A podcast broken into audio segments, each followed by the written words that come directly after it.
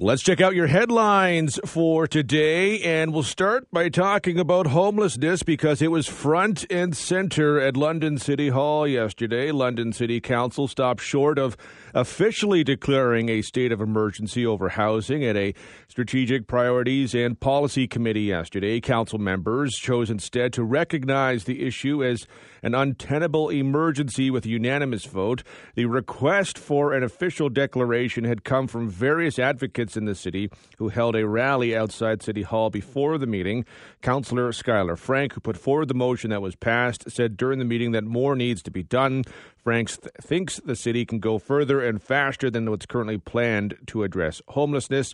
Advocates say the three year death toll in London's homelessness uh, community has surpassed 200. We had a big barn fire in the city yesterday. No injuries were reported, but damage is extensive after a major fire at an agriculture property in southeast London. Fire crews arrived at the scene along Old Victoria Road near Wilton Grove Road around 2 o'clock in the afternoon. Heavy smoke and flames could be seen rising up from a large barn with a metal siding on the property. Fire teams from Central Elgin and Thames Centre responded to help crews from London. Shortly after 6 o'clock last night, officials tweeted they were protecting other buildings, including one containing cattle. An initial estimate for damage has not been released. The cause of the blaze remains under investigation.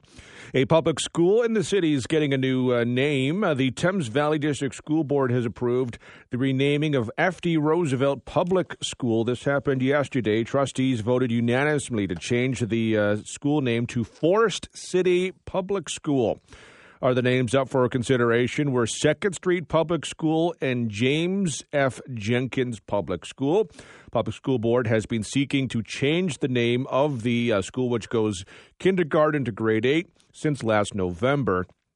Board says the name change stems from Roosevelt's historical connection to racism and controversial approach to Jewish refugees during the Holocaust. The change will take effect September the 1st. On to the federal budget because it was unveiled yesterday. Finance Minister Chrystia Freeland's budget for the upcoming fiscal year promises some major spending on Canada's green economy and expanded dental care. It also says that Ottawa can cut $15 billion out of the cost of running the federal government by scaling back travel, its outside use of consultants, and a review of departmental uh, spending. Over the next five years, the government expects to increase spending by uh, $59.5 billion. Nearly half of that is going to go to the increase for health transfers to the provinces and territories and to further expand the national dental care program the Liberals are creating as part of their deal with the NDP. Conservative leader Pierre Poilievre has dismissed the budget as a high spending plan that will drive up the deficit, make inflation worse, and subsidize major multinational companies. He says his party will not vote for it. NDP leader Jagmeet Singh says his party will vote in favor of the budget. But staying with the budget, it does include a major win for the beer, wine, and spirits industries. The planned tax increase on alcohol products is being temporarily capped at 2% starting next month instead of the planned 6.3% increase. The concession comes after microbrewers and distillers said the higher tax would affect their bottom lines, already hurt by the higher cost of ingredients, manufacturing, and other expenses. Uh, the president of Beer Canada, which represents Canadian brewers, said in a statement that he was grateful the government is reducing this year's increase. Alcohol excise duties are automatically indexed to inflation at the start of each fiscal year, and that's why this year's increase was initially planned to be 6.3%. The 2% cap is just for the fiscal year of 2023 24. After that, it's possible that inflation will have fallen, meaning the tax will not be as dramatic. Government expects to make $100 million this coming year from the tax. And finally, British Columbia is calling on the federal government to take action on a popular diabetes drug that's being used for weight loss. So, British Columbia's health minister wants a federal government clampdown on prescription rules after thousands of doses of the diabetes drug Ozempic went to Americans In January and February, Adrian Dix notes that Ozempic's weight loss side effects have been hyped by advertising and celebrity driven social media chatter. He says the province is taking action to ensure patients in BC continue to have access to the drug.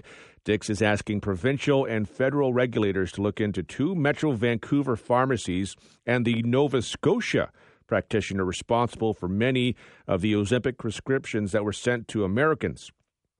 Bernie Garrett is a professor in the School of Nursing at the University of BC. Says Ozempic is effective to try uh, to treat t- type 2 diabetes. However, it's also effective for weight loss, albeit with significant risks attached, including thyroid cancer as a possible side effect. Let's check out what happened on this day in history. In 1139, Pope Innocent II made the Templars an independent unit within the Catholic Church. The Order of Knights had been created to protect pilgrims from bandits in the Holy Land. In 1461, the bloodiest battle of England's War of the Roses was fought in Yorkshire. It ended with 28,000 dead and a victory for the House of York over the House of Lancaster. In 1632, France recovered Canada from England through the Treaty of Saint Germain en Laye.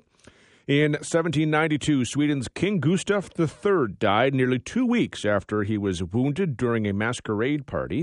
In 1848, Niagara Falls stopped flowing for the only time in recorded history. The flow was blocked for 30 hours by an ice jam at the Lake Erie entrance to the Niagara River.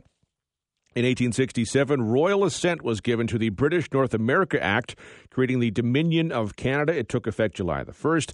Exactly 115 years later, on March the 29th of 1982, the bill patriating Canada's constitution also received royal assent. In 1927, government control of liquor sales replaced prohibition in Ontario. In 1951, Julius and Ethel Rosenberg were convicted of espionage charges in the United States. They were executed in June of 1953.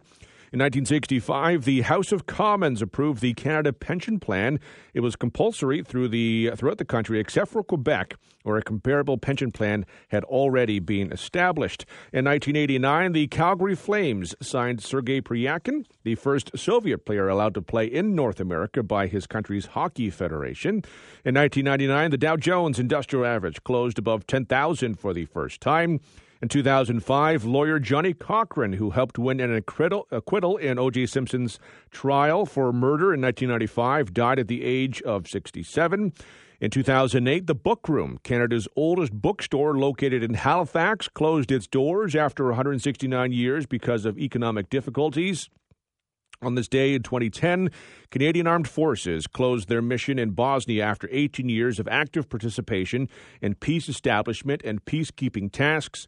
Since September 1991, more than 40,000 Canadian soldiers served in the Balkans in a variety of missions and roles. And on this day in 2020, for the first time since the Second World War, Britain placed all parts of the country on an emergency footing in response to the COVID 19 pandemic. Happy birthday to Anita, who turns 53 today. You share a birthday with comedian Eric Idle, who turns 80. Brendan Gleeson is 68. Amy Sedaris is 62. Elle Macpherson turns 59. And Lucy Lawless is 55.